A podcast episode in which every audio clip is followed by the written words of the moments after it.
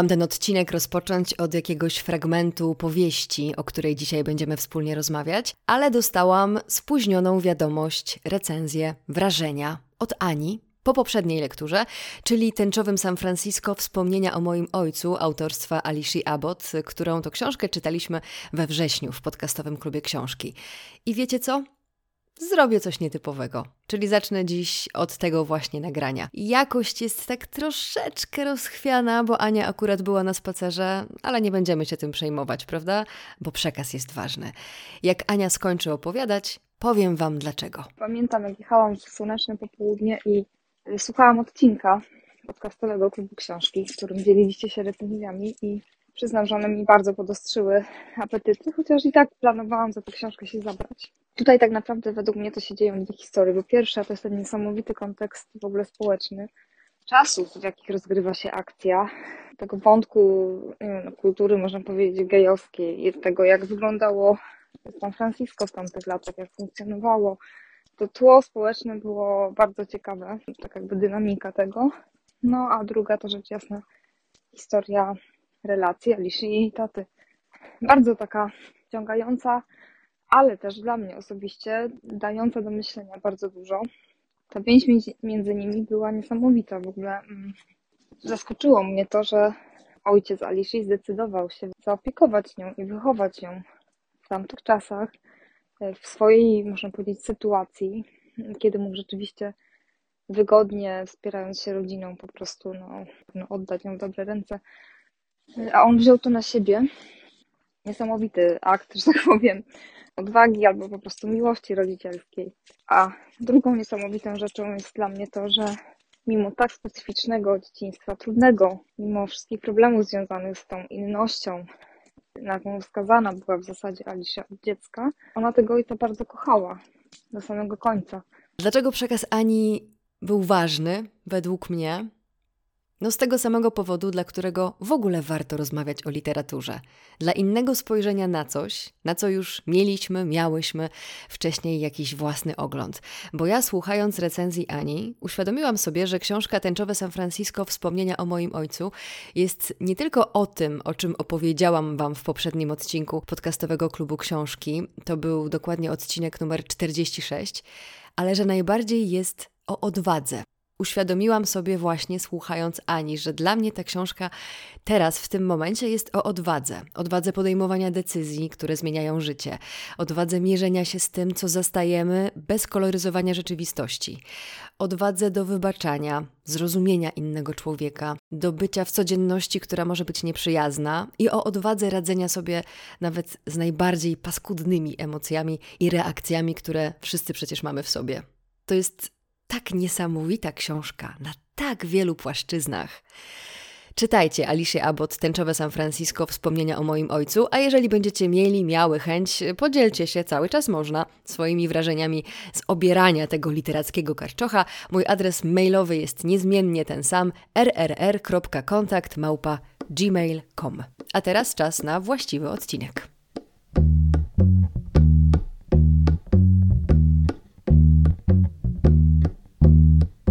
Cześć, dzień dobry, dobry wieczór. W listopadzie, choć będziemy rozmawiać o październiku, konkretnie o książce października, którą czytaliśmy wspólnie w podcastowym klubie książki. To już dziesiąta pozycja, czyli do końca tego audioprojektu na ten rok zostały nam zaledwie dwie książki i niecałe już dwa miesiące zleciało. Od razu mam też taką wielką prośbę do tych z Was, którzy i które uczestniczycie w tym projekcie, żebyście zaczęły, zaczęli sobie spisywać Wasze wrażenia, jakieś sugestie, dobre, złe strony podcastowego klubu książki, co Wam dał, czego nie, co było fajne, czego zabrakło i tak dalej, i tak. Konkretne pytania oczywiście jeszcze przygotuję, ale to w grudniu, bo myślę, że ciekawie będzie sobie podsumować ten nasz książkowy klub. Już się nawet nie mogę trochę doczekać tego odcinka, ale to za jakiś czas. Na razie dla tych z Was, dla których to jest dopiero pierwszy odcinek mojego podcastu Write, Read, Repeat, szybkie wprowadzenie.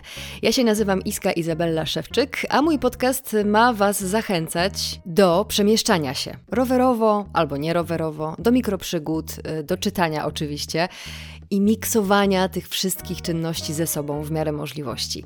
A podcastowy Klub Książki to jest taki poboczny projekt audio na ten 2022 rok, w którym wspólnie czytamy 12 książek wybranych wcześniej przez słuchaczki i słuchaczy. Jedną w miesiącu.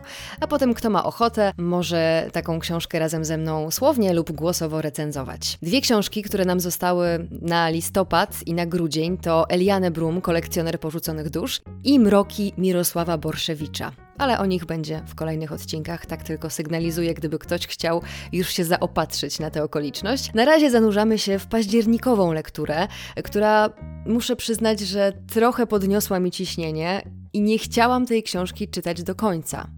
Poza tym po tej książce mam też w sobie mm, sporo takiej niezgody. Nie wiem, czy to jest dobre słowo, ale no, no, tak trochę mi jest niewygodnie, kiedy mam ją recenzować, więc tym razem nieco bardziej z recenzjami zdam się na Was. Ale to nie wszystko, bo ta książka też mi coś dała, a raczej przypomniała. I dlatego na końcu dzisiejszego odcinka pojawi się kilka słów m.in. o projekcie i o miejscu, które być może komuś z Was albo Waszych bliższych, dalszych znajomych może kiedyś pomóc. A na pewno jest szansa, że pomoże Wam lepiej zrozumieć i zapobiegać sytuacjom, e, które bywają czasami graniczne. Zaczynamy.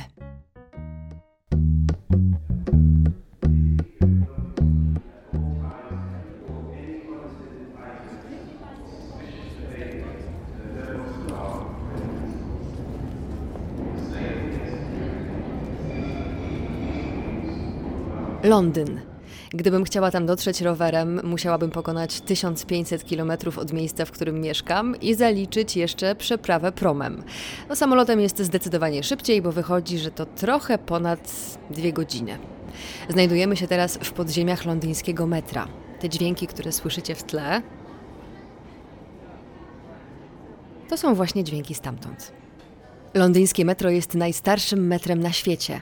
Pierwsi podróżni skorzystali z niego 10 stycznia 1863 roku. Dlaczego o tym mówię?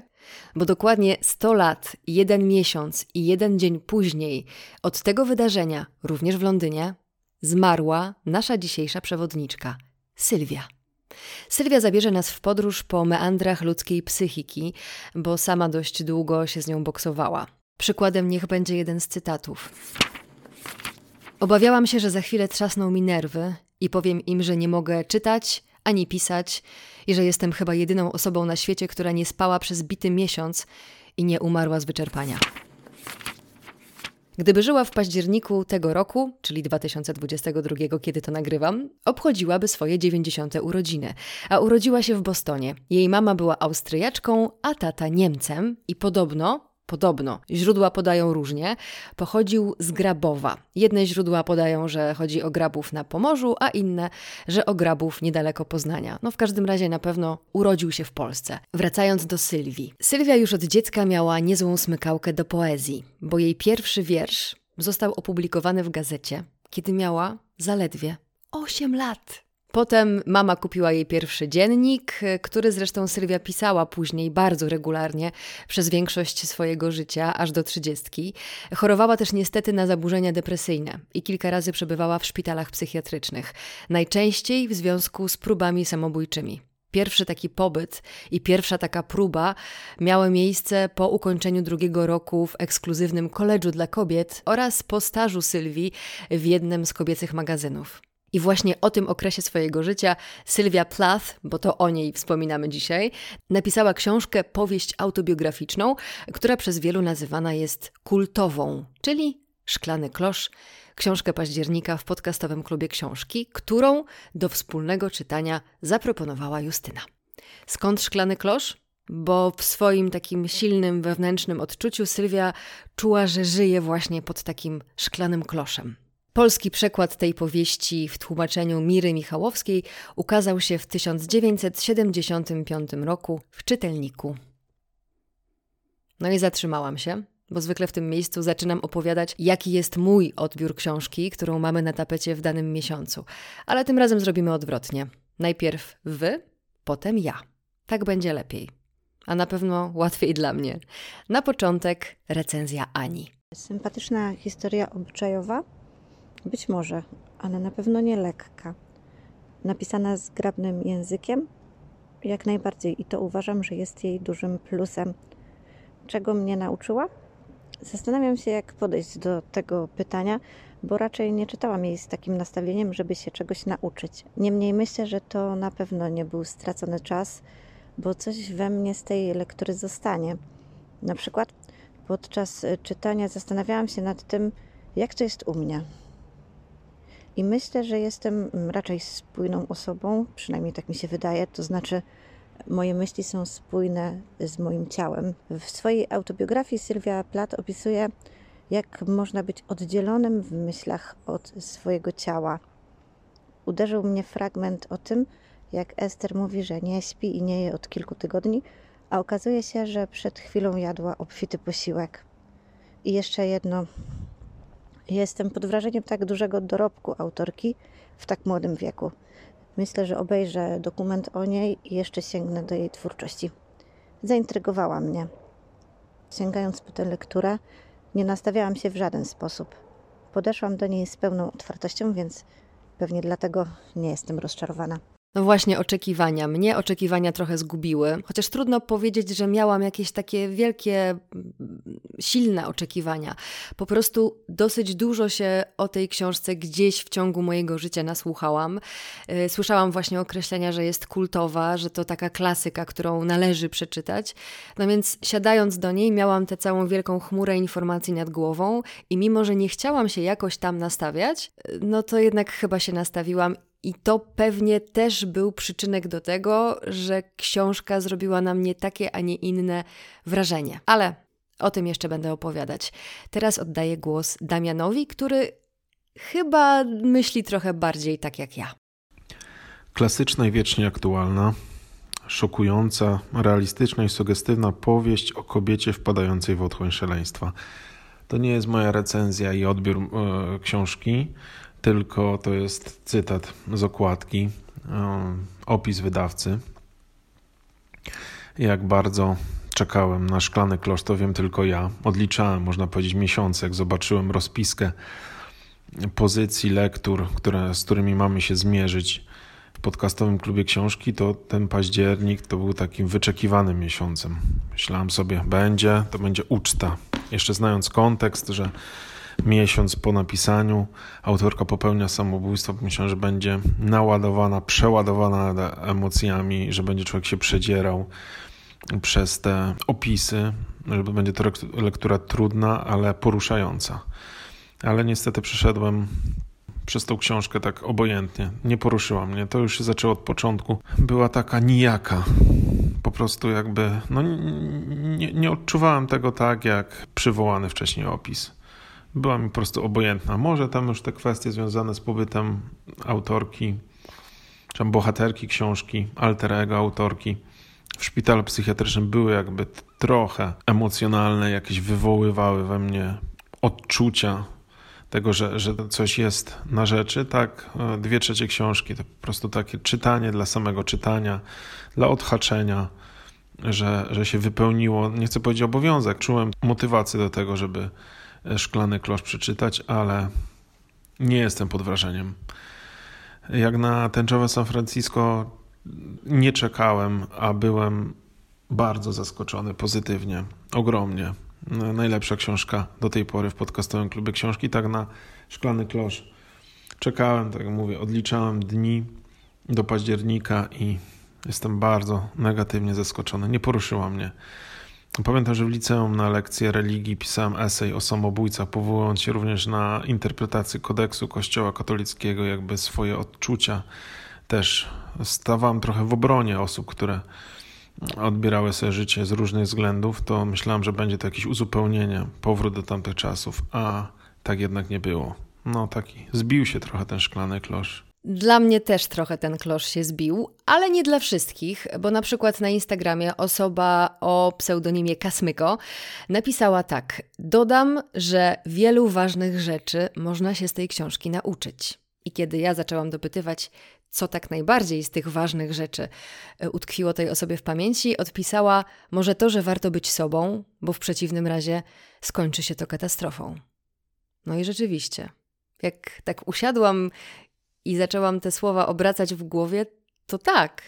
ta książka faktycznie pokazuje, że warto być sobą, a nie próbować się gdzieś tam dopasować, co próbuje przez większość książki zrobić główna bohaterka. I jeszcze ostatnia recenzja, tym razem od Martyny, również tekstowa. Martyna napisała tak. Myślałam, że szklany klosz mnie zmiażdży, że opowiada o chorobie psychicznej w jakiś niedościgniony, kanoniczny sposób. A tymczasem jest to dość sympatyczna lektura obyczajowa, zgrabnie napisana, dowcipna, dobrze przetłumaczona na polski. Nie ma się czego bać, ale też nie ma się czym zachwycać. No i powiem szczerze, że chyba najbliżej mi jest właśnie do tej recenzji Martyny, bo też wydawało mi się, że to będą jakieś miażdżące fragmenty, jakieś wybitnie napisane, a to się momentami ciężko czyta, a momentami przyjemnie, ale tak bez jakichś wielkich emocjonalnych wzniesień. Przynajmniej ja tę książkę tak odebrałam, chociaż nie mogę powiedzieć, że ta książka nie wzbudziła we mnie żadnych emocji, bo przecież na początku tego odcinka powiedziałam, że podniosła mi ciśnienie, więc emocje były. Skąd to ciśnienie? Skąd to takie mm, lekkie rozdrażnienie? Czy ta książka Cię czegoś nauczyła? To było pytanie pomocnicze, które Wam podrzuciłam do recenzji, bo takie pytania się czasami przydają. Ja miałam to pytanie z tyłu głowy cały czas podczas lektury. I najpierw stwierdziłam, że ta książka absolutnie niczego mnie nie nauczyła, tylko zdenerwowała. A potem, jak zaczęłam się głębiej nad tym zastanawiać, dlaczego mnie zdenerwowała, to zdałam sobie sprawę, że jednak czegoś mnie nauczyła. Bo po raz pierwszy chyba zwróciłam uwagę na coś, czego na co dzień nie zauważałam. Zobaczcie, w kinie przed jakimś seansem mamy informację, że coś jest, chyba nadal takie informacje się pojawiają, że coś jest dla młodzieży od lat 16. Serwisy streamingowe z serialami i filmami też mają takie oznaczenia dla widzów dorosłych, oglądać pod nadzorem rodziców. Mało tego, seriale i filmy oznacza się nawet w taki sposób, żeby ostrzec, że w filmie występują treści związane z przemocą wobec zwierząt, z przemocą wobec dzieci, z przemocą domową, samobójstwami. Więc jeżeli to obejrzysz, człowieku oglądający, to może to w tobie coś uaktywnić. Przemyśl, czy chcesz te treści konsumować akurat teraz, albo jak obejrzysz i będziesz potrzebować rozmowy, pomocy, proszę bardzo, plansza końcowa, tu mamy telefony wsparcia. Możesz sobie anonimowo zadzwonić. Niektóre teledyski czasem też mają takie ostrzeżenia, są poprzedzone ostrzeżeniami albo informacją, że na przykład pojawiają się tam jakieś szybko następujące po sobie ujęcia, więc teledysk może nie być dobry do oglądania dla osób, które na przykład chorują na padaczkę. Mówiąc to wszystko, mam na myśli, że mamy XXI wiek, Coraz bardziej rozumiemy różnego rodzaju zależności. Wiemy, że istnieją choroby, choroby psychiczne. Wiemy też, że samobójstwa to nie są tylko jakieś takie wyimaginowane upadki w otchłań rozpaczy przez wrażliwych artystów, tylko to jest poważny, realny problem. I zaczęłam się zastanawiać, dlaczego w książkach nie ma takich odnośników i ostrzeżeń. Przecież literatura też potrafi różne rzeczy uaktywnić. Więc dlaczego nie ma ostrzeżeń? Zwłaszcza jeżeli pojawia się wznowienie książki nazywanej kultową, która ewidentnie opowiada o nieradzeniu sobie ze swoją psychiką i o podjęciu próby samobójczej, czyli właśnie wspomniany szklany klosz. Tam jest fragment o przemocy wobec kobiet, o nieudanej napaści, która mogła się zakończyć gwałtem. Jeżeli ktoś bardzo by chciał, to tak sobie myślę, że też znajdzie tam trochę jakby instrukcję, jak popełnić samobójstwo. A jeżeli się nad tym zastanawiał, no to jest szansa, że po lekturze będzie o tym myślał bardziej, bo tam bohaterka bardzo często się zastanawia, jak to zrobić. Tak samo, jeżeli ktoś z jakiegoś powodu wymagał, wymaga opieki psychiatrycznej, musiał trafić do szpitala lub tam już jakiś czas temu był, to myślę, że te treści też mogą być dla niego jakoś uaktywniające i dość nieprzyjemne. Ja czytałam tę książkę, będąc akurat w gorszej formie psychicznej i nie zrobiła mi dobrze. Czułam dyskomfort, pogorszenie nastroju, męczyłam się w kilku momentach. No i właśnie wtedy zaczęłam się zastanawiać, a co by było, gdyby na te treści trafił ktoś będący w jakimś dużym psychicznym kryzysie. O ile w ogóle ten ktoś miałby ochotę wtedy cokolwiek czytać, no bo wiadomo, że bywa różnie. Czego mnie szklany klosz nauczył? Wracam do pytania, które miałam dla Was. Nauczył mnie właśnie tego, żeby zacząć dawać w swoich recenzjach takie ostrzeżenia. Chociażby w jednym zdaniu. Nic mnie to nie kosztuje, a może komuś oszczędzić nieprzyjemnych emocji i wspomnień. I tak sobie myślę, że Fajnie byłoby zacząć dyskusję na ten temat w kontekście wydawnictw. Na ile takie ostrzeżenia są możliwe do opublikowania w książkach albo we wznowieniach. Tak mi pierwsza z brzegu przyszła do głowy na przykład Lolita Nabokowa. To taka książka, e, która już też została zredefiniowana i bardzo wiele osób patrzy na nią z mniejszym zachwytem niż patrzyło kiedyś. Czy w ogóle takie ostrzeżenia e, się w książkach pojawiają? Bo do tej pory się z niczym takim nie spotkałam. Oczywiście musiałam zrobić coś takiego, czyli wrzucić sobie w Google pytanie, sprawdziłam i wyskoczyła mi informacja, że jest jedno z nowszych wydawnictw, które stosuje właśnie tego typu oznaczenia. No nie do końca tego typu, o jakich myślałam, ale jednak jakieś w ogóle się tam pojawiają. Napisałam do wydawnictwa, zweryfikowałam te informacje, bo żadnej książki tego wydawnictwa nie posiadam, więc nie mogłam sprawdzić. Wydawnictwo potwierdziło. Konkretnie to wydawnictwo Imagine Books. Na okładkach swoich książek ma piktogramy informujące o gatunkach literackich, gatunku danej książki oraz też o tym, czy znajdują się tam sceny erotyczne, czy jest tam może jakaś przemoc. Nie do końca jest to coś, o co mi chodziło, ale jest to pierwszy krok, mam wrażenie, w tym kierunku i bardzo ciekawy zabieg marketingowy, bo do tej pory naprawdę wcześniej z niczym takim się nie spotkałam. Pomyślałam też sobie, że jeżeli nie oznaczenia na okładce, no bo czasami to ma też wpływ na projekt okładki, może zepsuć ten projekt po prostu, a jednak projektanci okładek trochę czasu poświęcają na to, żeby te okładki były piękne, spójne, przyciągały wzrok, więc te piktogramy czasami mogłyby taki projekt zepsuć. Też pojawiłoby się pytanie, pytanie na temat e, tego, czy to jakoś ujednolicić, czy nie. Widzę tutaj bardzo dużo punktów zapalnych, więc pomyślałam jeszcze o innej rzeczy.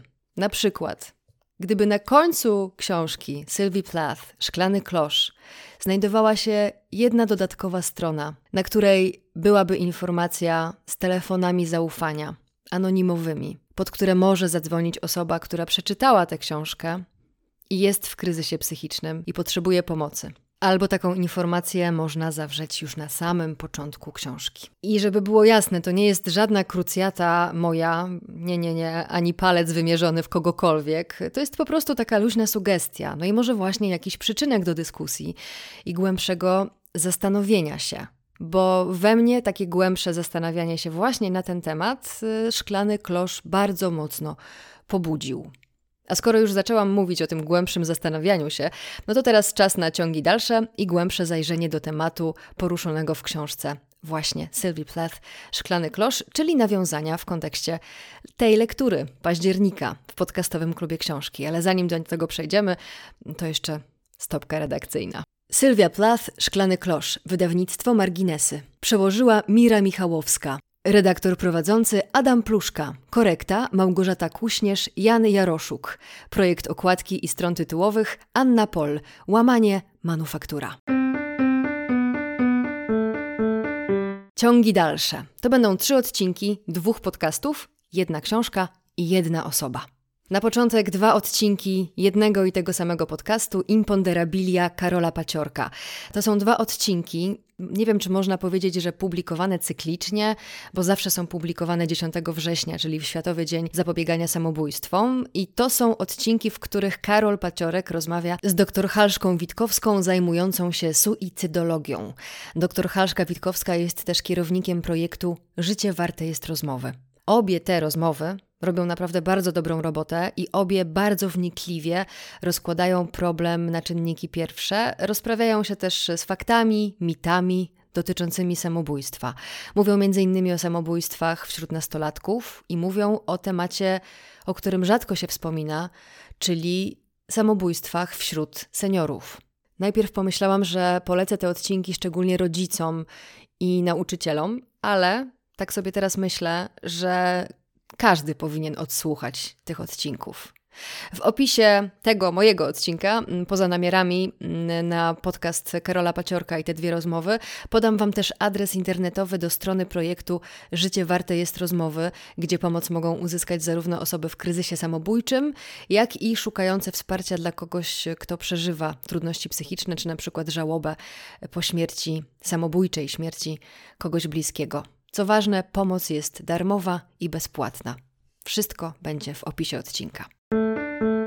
No i kolejny podcast to podcast Marty Niedźwieckiej o zmierzchu, konkretnie odcinek pod tytułem Kryzys psychiczny. W tym odcinku Marta Niedźwiecka rozmawia o książce Agnieszki Jucewicz pod tytułem Czasem czuję mocniej.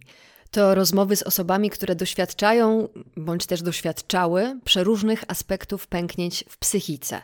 Rozstrzał tych osób jest naprawdę bardzo duży. Rozmowa w podcaście była dla mnie bardzo ciekawa też i bardzo ważna, dlatego książkę czasem czuję mocniej, mam już na liście do przeczytania i wydaje mi się, że ta książka chyba też każdemu może się przydać. Nie lubię mówić o tym, że jakaś książka jest interesująca, zanim w ogóle ją przeczytam, ale do tej pory książki Agnieszki Jucewicz w zasadzie wszystkie, które czytałam albo których słuchałam, były na bardzo wysokim poziomie i dotykały bardzo ważnych problemów społecznych, więc wydaje mi się, że no, dlaczego ta książka miałaby być inna? Sprawdźcie sami, sprawdźcie same. Ja też będę sprawdzać, a wcześniej, jeżeli temat Was zainteresował, możecie posłuchać odcinka podcastu Marty Niedźwieckiej pod tytułem Kryzys psychiczny.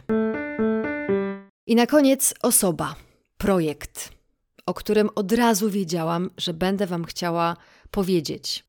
Jak tylko zaczęłam zagłębiać się w książkę Szklany Klosz, pojawił się problem samobójstwa. Ja od razu wiedziałam, że będę chciała Wam ten projekt i tę konkretną osobę polecić w kontekście tej książki. Tomasz Zieliński. Trafiłam na niego zupełnie przypadkiem na LinkedInie jakieś pół roku temu, może trochę dłużej. To jest człowiek, który zajmuje się komunikacją, dokładnie komunikacją w biznesie, a jednocześnie jest prezesem Akademii Komunikacji i prowadzi projekt Usłyszeć na czas. Oczywiście podlinkuję Wam w źródłach link do rozmowy z panem Tomaszem, bo nie chcę jej streszczać, a jest naprawdę bardzo ciekawa. Żeby Was zachęcić i wprowadzić do tematu, powiem tylko tyle. W 2020 roku pan Tomasz Zieliński, korzystając ze swoich mediów społecznościowych, napisał, że każde dziecko potrzebujące pomocy może do niego zadzwonić i podał swój numer telefonu. Zrobił to po tym, jak usłyszał, że w Polsce codziennie jedno dziecko popełnia samobójstwo. No i tak zupełnie spontanicznie powstało okienko. Tutaj biorę to słowo w cudzysłów. Okienko, czyli czas pana Tomasza i przestrzeń, którą oddał dla dzieci. Nie przewidział tylko oczywiście, że telefony się będą urywały, bo bardzo dużo dzieci potrzebuje natychmiastowej pomocy psychologicznej i psychiatrycznej. A kiedy telefony zaczęły się faktycznie urywać, y, zobaczył, że nie da rady sam i zaczął zbierać fundusze na ośrodek Usłyszeć na czas. Tutaj mały cytat z rozmowy, którą znajdziecie w opisie mojego dzisiejszego odcinka. Kiedyś byłem typowym tatą korporacyjnym, który przychodził do domu, wychodził i wszystko wiedział lepiej. Mój mentor nazwał mnie kiedyś kołkiem w słuchaniu. Zachowywałem się po prostu tak, jakbym miał zatkane uszy. Dopiero dzieci z okienka nauczyły mnie uważnie słuchać, nie oceniać, nie wiedzieć lepiej. A przecież od dawna powinienem to umieć, bo przez wiele lat pracowałem jako trener i coach rozwojowy. Ja na treści pana Tomasza, tak jak już mówiłam, trafiłam na LinkedInie, jak widać w serwisie biznesowym, bo taki to jest pracowniczo-biznesowy serwis, również można trafić na bardzo wartościowe społecznie treści. No i właśnie tam pan Tomasz, oczywiście za zgodą dzieciaków, czasami cytuje te rozmowy z nimi z okienka.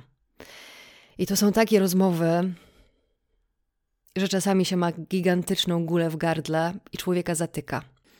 To są rozmowy proste, bezpośrednie, mówiące o tym, jak te dzieciaki czasami cierpią z powodu braku uwagi tylko i wyłącznie. Jak niewiele trzeba, żeby ktoś zaczął, ktoś z nich zaczął wychodzić z kryzysu.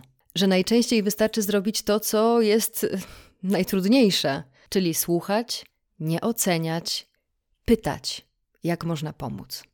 Bardzo Wam te rozmowy polecam, bo to są naprawdę jedne z mądrzejszych treści, na jakie trafiłam w social mediach. No i polecam Wam też, e, jeżeli macie chęć, wsparcie projektu, usłyszeć na czas. Kończymy na dziś. Dziękuję wszystkim, którzy dołożyli do tego odcinka swoją cegiełkę w postaci słów lub głosu. Jeżeli odcinek z jakiegoś powodu człowieku słuchający przydał Ci się, podaj go dalej a tym bardziej, jeżeli uznasz, że może się przydać komuś jeszcze. Możesz też wystawić mi ocenę na Spotify, wystarczy wybrać określoną liczbę gwiazdek, albo napisać krótką recenzję na Apple Podcast. A jeżeli nie chcesz przegapić kolejnego odcinka, zachęcam do subskrypcji i kliknięcia w dzwoneczek. To tyle. W kolejnym odcinku z serii podcastowego Klubu Książki weźmiemy na tapet reportaże Eliane Brum z tomu pod tytułem Kolekcjoner porzuconych dusz.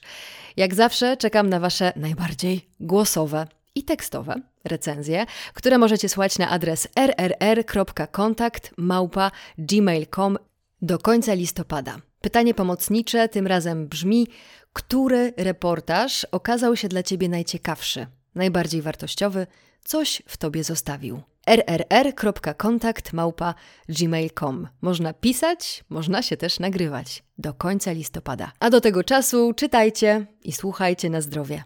Cześć! Good evening, Magdalena. Have you seen the man on the bicycle? Have you seen the man on the bicycle? Is he not standing next to you? No.